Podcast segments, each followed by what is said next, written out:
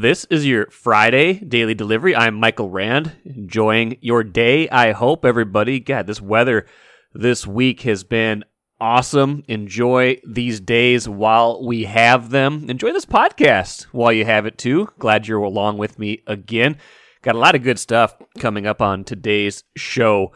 Um, was out at the uh, All Metro Sports Awards the other day. Um, great Star Tribune event honoring high school athletes, high school coaches, the best plays and teams of the year, and had an opportunity to talk to quite a few of the athletes out there about how and why they consume their sports these days as as as viewers. I just was curious, you know, I don't usually have an audience of such a, a large number of, you know, really elite athletes, elite, you know, young sports fans. So I asked a lot of them kind of how they watch sports, if they're sports fans, just kind of how how sports are consumed by the younger generation, the kids these days. And I really thought their answers were interesting. So I'm going to assemble those for you and play those back on today's show.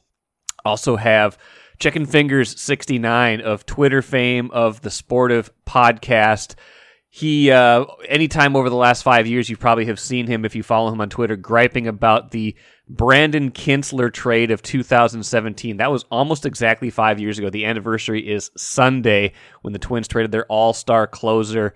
Kind of a complicated trade complicated year.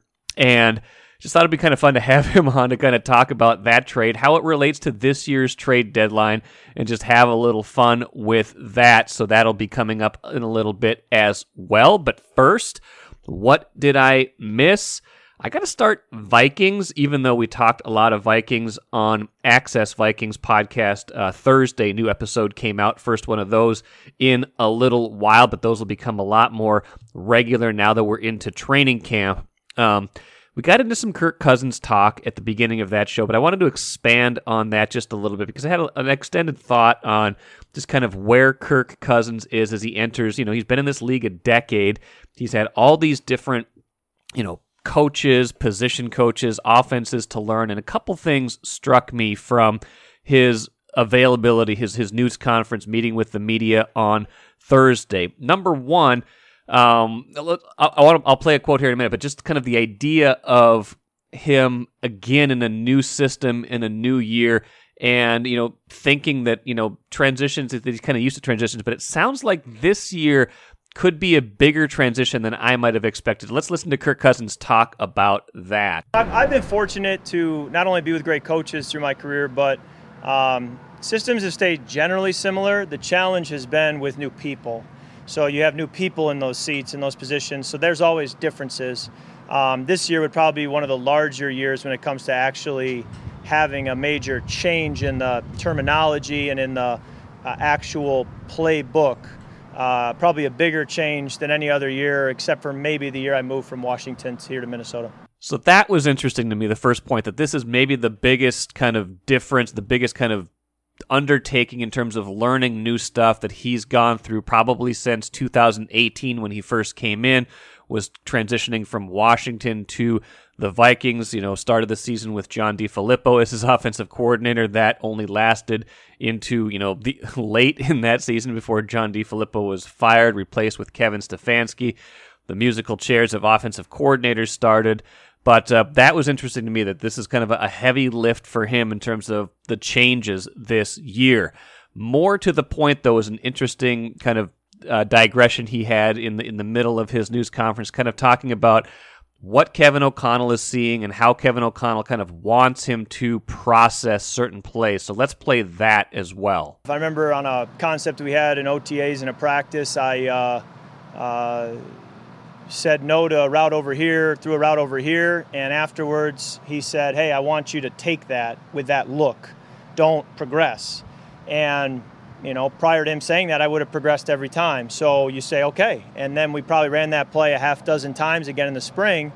When we got that look, I was going to take that, that, that option. So it's important to understand what he wants and not just play to well i've done this before so i'll just do this again it's more of a well how do you, how do you want it to look and then let me execute that way but that takes time to learn So that to me was especially interesting, just because you know Kirk Cousins, I think, is a you know to a fault sometimes is a little bit of a people pleaser, but I think sometimes that also can serve him well as a quarterback. He wants to execute how his coach wants him to execute, and for the first time in five years at least, um, the head coach, not just an offensive coordinator, not just a position coach, has more of a vested interest in how these plays are going to look, how he's going to execute them. Maybe not just in terms of like be careful with the ball, but this is exactly what I want you to do on this play. He just did not have that when Mike Zimmer was the head coach. And you know, I'm not saying that's right or wrong, if that's good or bad. I'm just saying that is a big difference when your head coach is telling you, hey, when you see this look, I want you to go over here. Uh, when, when this is happening, I want you to do this. You have an offensive minded head coach that's trying to give him that direction.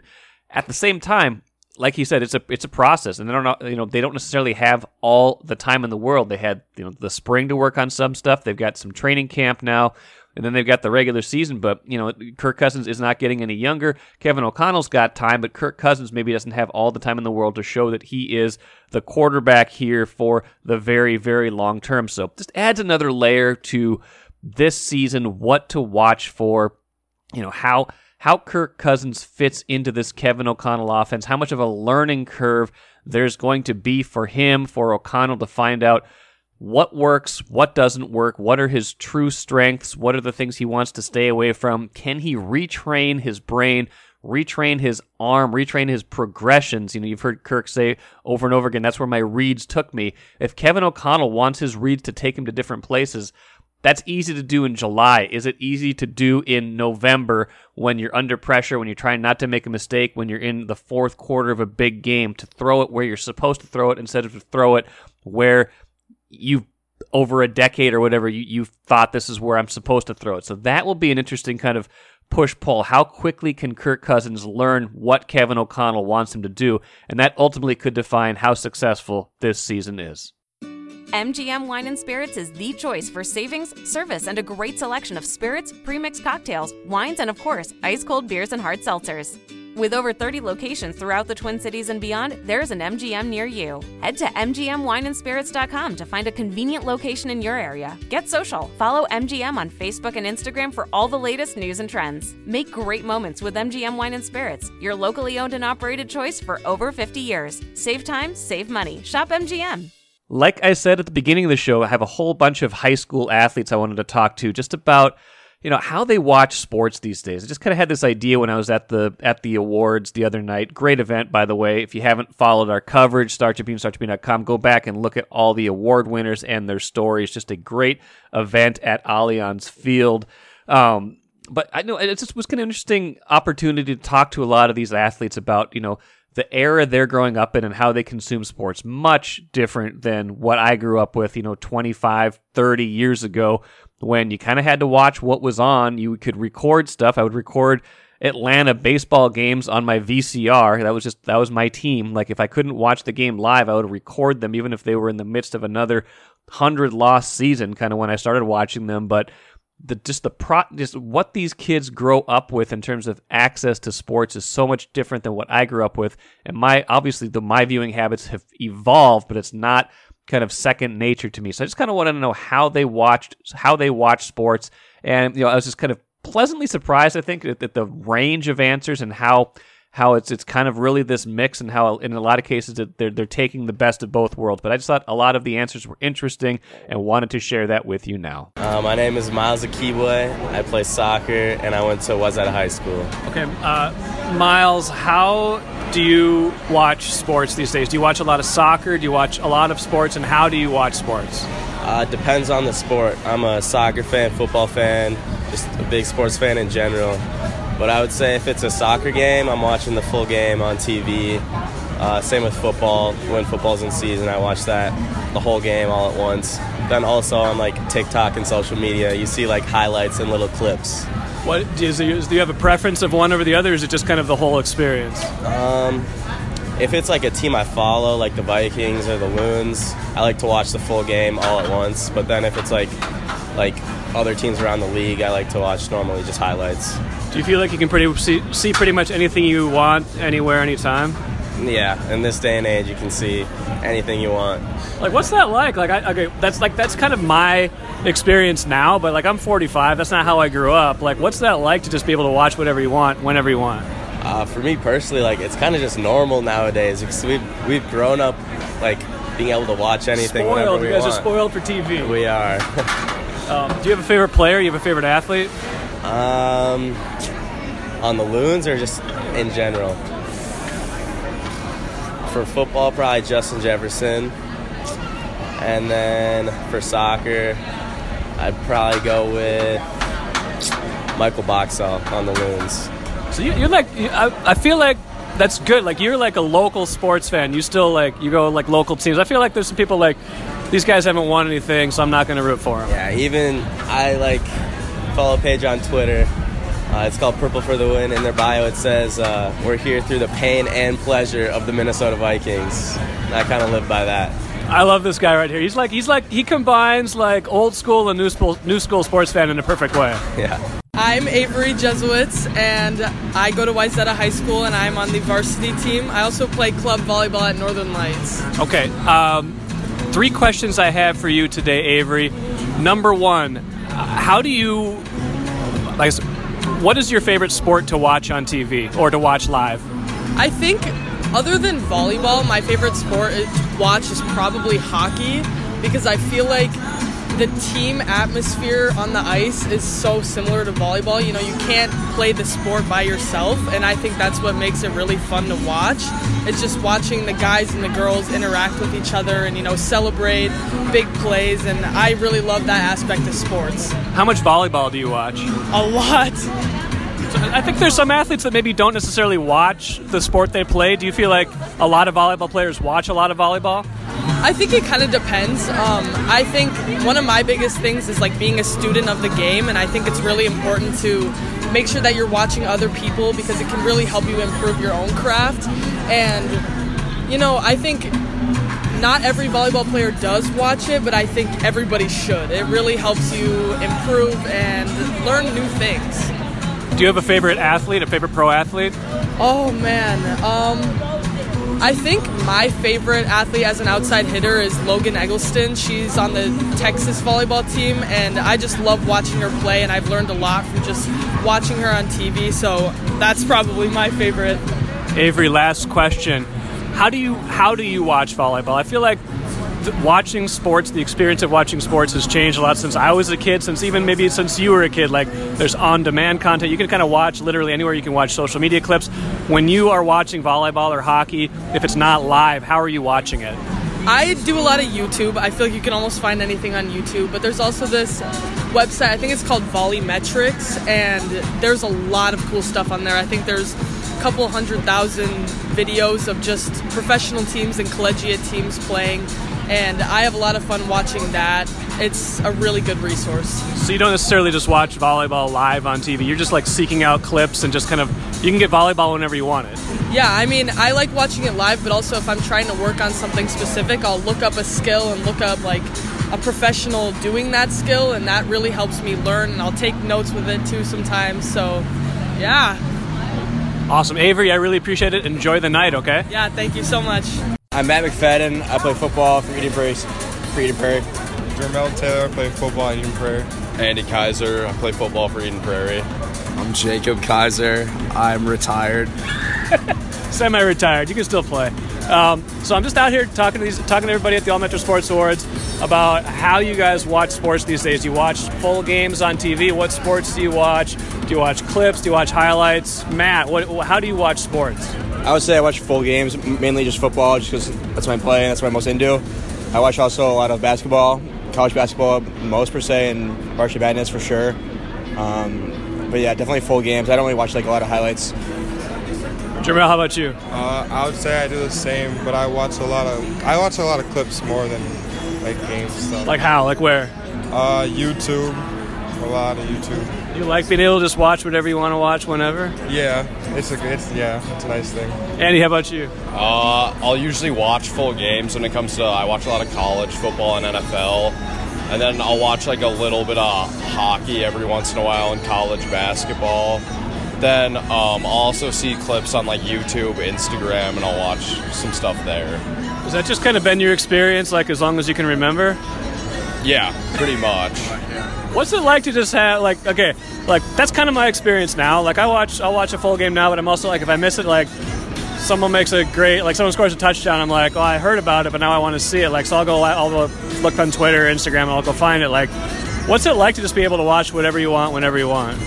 It's pretty cool because um, you'll hear, or like during football season especially, I'll see like someone on my fantasy team scored a touchdown, and I'll go back and look at the clip or something. So it's pretty awesome just to have it like at your fingertips and be able to watch whatever, whenever, pretty much. What about you, Jake? Um, I myself watch a bunch of like UFC. Um, so I follow UFC on pretty much every social media. So I'll just be scrolling through, and just because of like all like the diagnostics and analytics that they have from like what I'm looking at nonstop, I'll always see like something UFC or something hockey, for instance, or Arizona basketball because I go to school out in Arizona. Um, I think it's like a lot different nowadays the way like social media has like kind of evolved especially with like all the algorithms and stuff like it knows what you want to see when you want to see it so it's definitely a little bit different Awesome, you guys. Appreciate it. Enjoy the rest of the night. Um, thanks for the insights. thank you michael Thank you. Um, my name's Kate Cordis. I go to Shakopee High School and I play basketball. Okay. Do you watch a lot of basketball as a basketball player? Yeah, probably. How, when you watch basketball, how do you watch basketball, and what kind of basketball do you watch? Um, probably during the season, I watch a lot of like high school, but I mean, I also like watching a lot of NBA, a lot of WNBA, college, especially during like March Madness. Do you just watch it on TV? Do you watch it on social media? Do you watch it streamed? How do you consume your sports? A lot of the time, I watch it on TV, but like if I'm just watching highlights, I'll find that on like Twitter and Instagram, stuff like that. Do you feel like that's pretty common, like that your friends kind of consume sports that way? Yeah, I think a lot of people probably get it from like social media and stuff like that. Last question for you: Do you have a favorite athlete? Mm. Professional athlete. You can't say like one of your teammates. yeah. That's a cheat. That's a cheat answer. Um, I really like well Michael Jordan, but he doesn't play anymore. But um, Anthony Edwards, I like him. Awesome, Kate. I appreciate it. Have fun tonight. Thank you. I'm Adam Tubbs. I played soccer and baseball, and I went to Southwest Christian High School. You guys can't see Adam, but he is one of the best dressed people out here at All Metro Sports Awards. Got the suit, got the shoes, got everything going on. I'm impressed. Thank you very much. Okay, um, Adam, how? What's your favorite sport?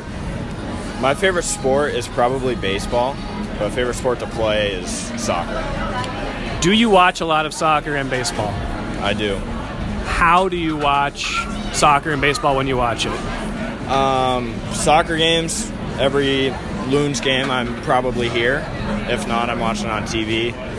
Um, same with other MLS and other English Premier League games. I'm watching on TV. Um, and if I miss the game, then I'm going to watch the highlights of it, um, either on YouTube or Instagram. And baseball, it's a tough sport to watch and endure through.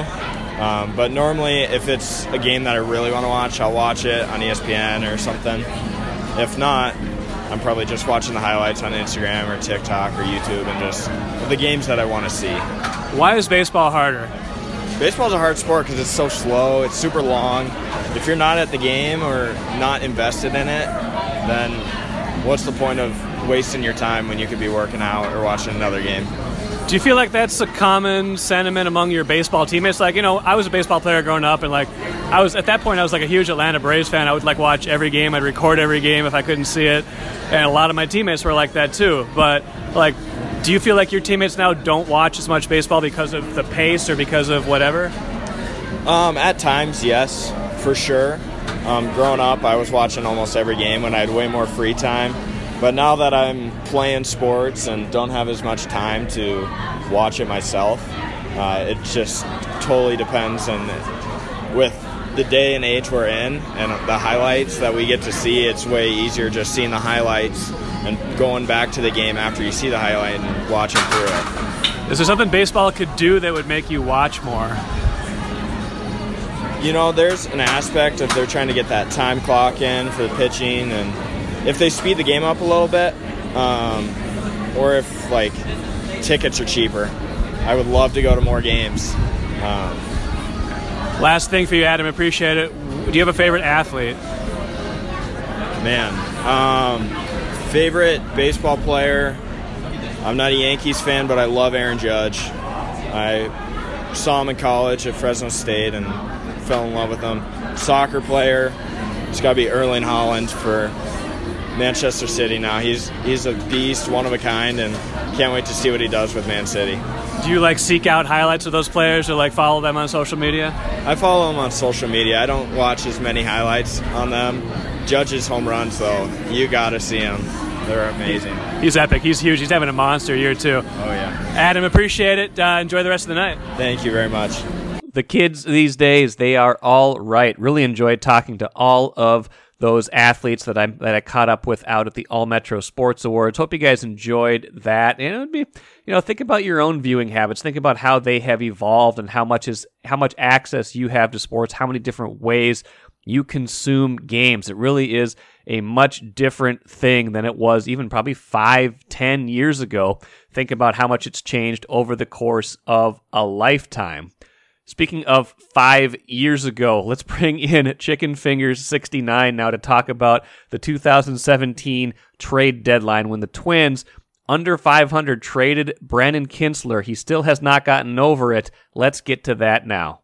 Special treat for daily delivery listeners today. Chicken Fingers 69 of Twitter fame of the Sportive podcast joins me right now. Um, Chicken Fingers, I don't know if you realized this, but Sunday is the five year anniversary of when the Twins at the trade deadline in 2017 traded Brandon Kintzler, their all star closer, to the Washington Nationals, if I'm not mistaken, um, in exchange for minor league pitcher Tyler Watson. Tyler Watson never really panned out, and this has become this has been for the last five years. And you you were in in your this is not revisionist history for you. You were down on this trade from the very beginning, and it has stuck with you over the course of five years. Um, this to me strikes me as one of the things that you have been the most angry about in your whole life. So, Chicken Finger 69, I ask you, have you ever been more angry? Um, this is a recurring, semi recurring segment on this show. Have you ever been more angry about anything in your life than when the Twins traded Brandon Kintzler? Michael, I have one, thank you for having me. Two, I have never been more angry. I was angry. I had never been more angry five years ago when it happened, and I've only become more angry about it since. Um, at the time, I was angry about the trade for a number of reasons, but I'll maybe I'll run through the defense, the defenses I was given, I was offered from others on the internet for why the trade made sense. One, um, the Twins were out of it at the deadline. They were out of they were out of the race. Um, that was the maybe the biggest reason. So they should take whatever assets they can get. Um, that obviously pro- proved to be untrue. They went on to win, uh, even without Kintzler, they went on to win the uh, the division. No, the second wild card. Excuse me, second. They went on to the playoffs. Maybe that's Yes, more accurate. they Excuse did. me. They went on. They went on to the playoffs. So um, that proved to be untrue. Two, um, it was a good haul. They got they got a good they got good pieces in place. That you mentioned they received Tyler Watson, who never did pan out. I knew at the time he wouldn't. His his ceiling was a middling lefty soft tossing reliever, the type of reliever that is available during the offseason for a million. There's a million Tyler Watson free agents in the offseason that any team can get for a million dollars, two million dollars. Um, and then they received a half a million dollars in international slot money. Research I've done never shown any justification. It's never been proven to me or shown to me that they even used those dollars for anything. Half a million dollars is obviously a lot, but relative to the overall slot, that's not very much money. So they didn't receive really anything in return. That's been proven, and they weren't out of it. Um, the third thing that was mentioned to me that was very that was maybe their first trade. The Boy Geniuses, Falvey Yeah, and this was the first year in charge. was their first year in Toronto, maybe their first big move. And what was explained to me is those two are known for pitching development. And what I was told at the time was chicken fingers. Soon we're going to be swimming in so many pitching prospects. You're never even going to remember Brandon Kintzler's name. You're, you're not, there's going to be so much pitching in this organization. There's going to be too much. So don't even worry about it. If Tyler Watson pans out, great, but it's not going to matter because between drafting and developing, they're going to have so much starting pitching and relieving that you're not going to know what to do with it. Again, obviously that hasn't panned out. These guys, it's their, and they've had five full seasons. This is now their sixth. Um, maybe the top starting pitching prospect that they've drafted and developed. Who would that be? Maybe Bailey Ober. Yeah. Um, they've they've traded for a few, had some success, hit and miss success with a few different trades. But as far as pit, starting pitchers that they've drafted, or even relievers that they've drafted and developed, we're five, six years into this process, and we've got Bailey Ober. Um, so that certainly hasn't panned out. I think what I remember at the time was that this could be what I was concerned about was that this would be a, a, a harbinger. That's maybe not a, a, hard enough word, an omen. Maybe that's an evil enough an yes. omen of what's to come. And I think it's played out. One, these guys can't, they misread the league. They thought they were out of, out of it. Yeah. And I think a lot of these things are playing right now this season. They misread the league and they thought they were out of it and they weren't. And now what we're seeing is I think before this season started, this organization thought they didn't have a great chance. It's because it's the reason why maybe they didn't go out and sign more relievers. They yep. didn't go out and sign more starting pitchers, and now they're they're leading the, the division, and we're all looking at each other with this this disaster of a pitching staff, wondering why they didn't invest more. So they misread the league. Certainly, something they did five years ago. Uh, I think they blinked at the deadline. Um, they could have held out for more. They didn't receive much for for what was like Brandon Kintzler's not, um, you know, he's he's not Dennis Eckersley, but he was an also he was a serviceable arm that they received nothing for in return. He had 28 saves for the Twins that year, and a 2.78 ERA was in fact an All Star. It's a, it's an interesting time. Maybe we can kind of talk about this a little bit. I'm glad you brought up the relationship to this year because I do feel like that 2017 team bears some resemblance to this year's team, right? Uh, maybe it's a, a, better than expected team. Um, in in the boy geniuses mild defense, I would say they were cratering heading into the um, trade deadline. I think they were 50 and 53 at the time they had traded Kintzler, even though they had started and were well above 500 for a good part of that year. I, I think it was a pretty significant surprise that by the end of August, I think they were 70 and 63, that they had come alive even after trading Brandon Kintzler. But to your point, the bullpen that year was an unmitigated disaster, even without the full services of Kintzler for the whole year, even with him posting a 2.78 ERA and getting those 28 saves. They had a bullpen ERA that year that was 22nd in the major league, 4.40. You had Taylor Rogers emerging a little bit. You had a couple other things. Trevor, Trevor Hildenberger was relied upon a lot, but they did not have a lot of options down there. So the haul for you know the the the price to keep Brandon Kintzler for two months and see what you could do was I, I feel like you're you're being fair and saying not worth just you know giving him away for you know a, a prospect that in your mind was was not going to pan out anyway. So it was an interesting it was an interesting year, and I think if we can kind of bring it full circle to this year, I do I am curious, you know, how they how they view this year's team. I mean, this year's team certainly in better shape at the deadline than that team and, and leading a weak division. Um, but by the same token, how motivated will they be if they don't think this is a team that can actually win it all this year? Well, I think to address your mild defense, um, you know, what seemed obvious was that they were cratering and they were out of it. I think uh, we we praise and, and pay the boy geniuses to identify to use analytics and metrics to identify things that aren't easily observable they should have been able to use what what they claim to be the their, their statistics and analytics and, and metrics to identify a wild card position that was achievable. They should have been able to. I think this offseason, everybody thought, oh, this is the the White Sox division to lose. There's no chance the Twins yeah, that's an easy thing to see. We we shouldn't be giving these guys passes just because it's hard to analyze a division. Um, that means that they're absolved from analyzing it. That's their job, and uh, just because it's hard doesn't mean they're they're absolved of their duties. Um, I think I think that's fair. And I think um, what we're seeing, what, it, again, what, what it proved to be an omen was they just simply don't value bullpen arms. And what we've seen over the years, they trade away Pressly, they traded away now uh, Taylor Rogers Taylor in the Rogers, yeah. offseason for for really, which is proven to be a pretty disastrous trade. Um, Taylor Rogers is doing well in San Diego, and we received absolutely nothing of value for this season, at least in return. Um, they believe the boy geniuses believe they can just craft a bullpen out of nothing, out of reclamation projects and has-beens and uh, non-prospects, and and they have the ability to, and, and they haven't shown it. They haven't shown this ability to, to craft a a dominant bullpen, sustained. Not, There's there's been flashes, but nothing sustained to develop this dominant bullpen. And in the meantime, the good pitchers in the bullpen they do have, they trade away for for often peanuts.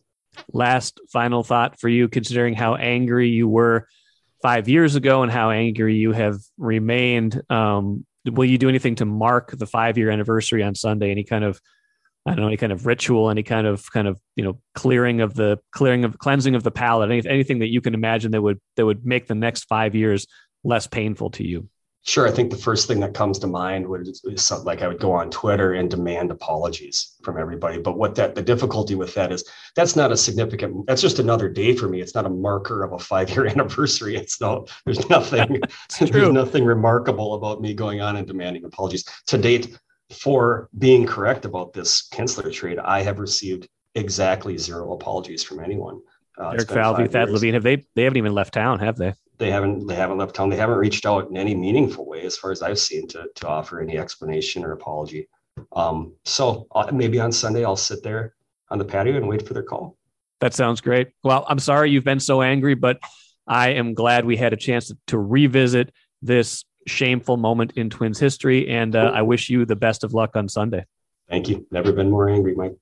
It had been a while since I had Chicken Fingers on the show, but I really enjoyed having him as I always do. He's uh, he plays kind of this grumpy old man character on Twitter, and you know some of that is not an act, some of that is probably real. But the thing I always appreciated about him is that he's his his reasons, his his even if he's uh, kind of overboard sometimes in his, you know, steadfast, you know, opinions. He does back them up with a lot of good relevant points and good relevant facts to the to the point that you know on more than one occasion I found myself saying ah you know like I he, he'll change my perspective on some things sometimes so he is a good he's just good. He's just a good guy to talk sports with. Um, so that was fun for me, and uh, hope it was fun for you as well. Let's finish with the cooler as we kind of transition into the trade deadline. Think more about trades.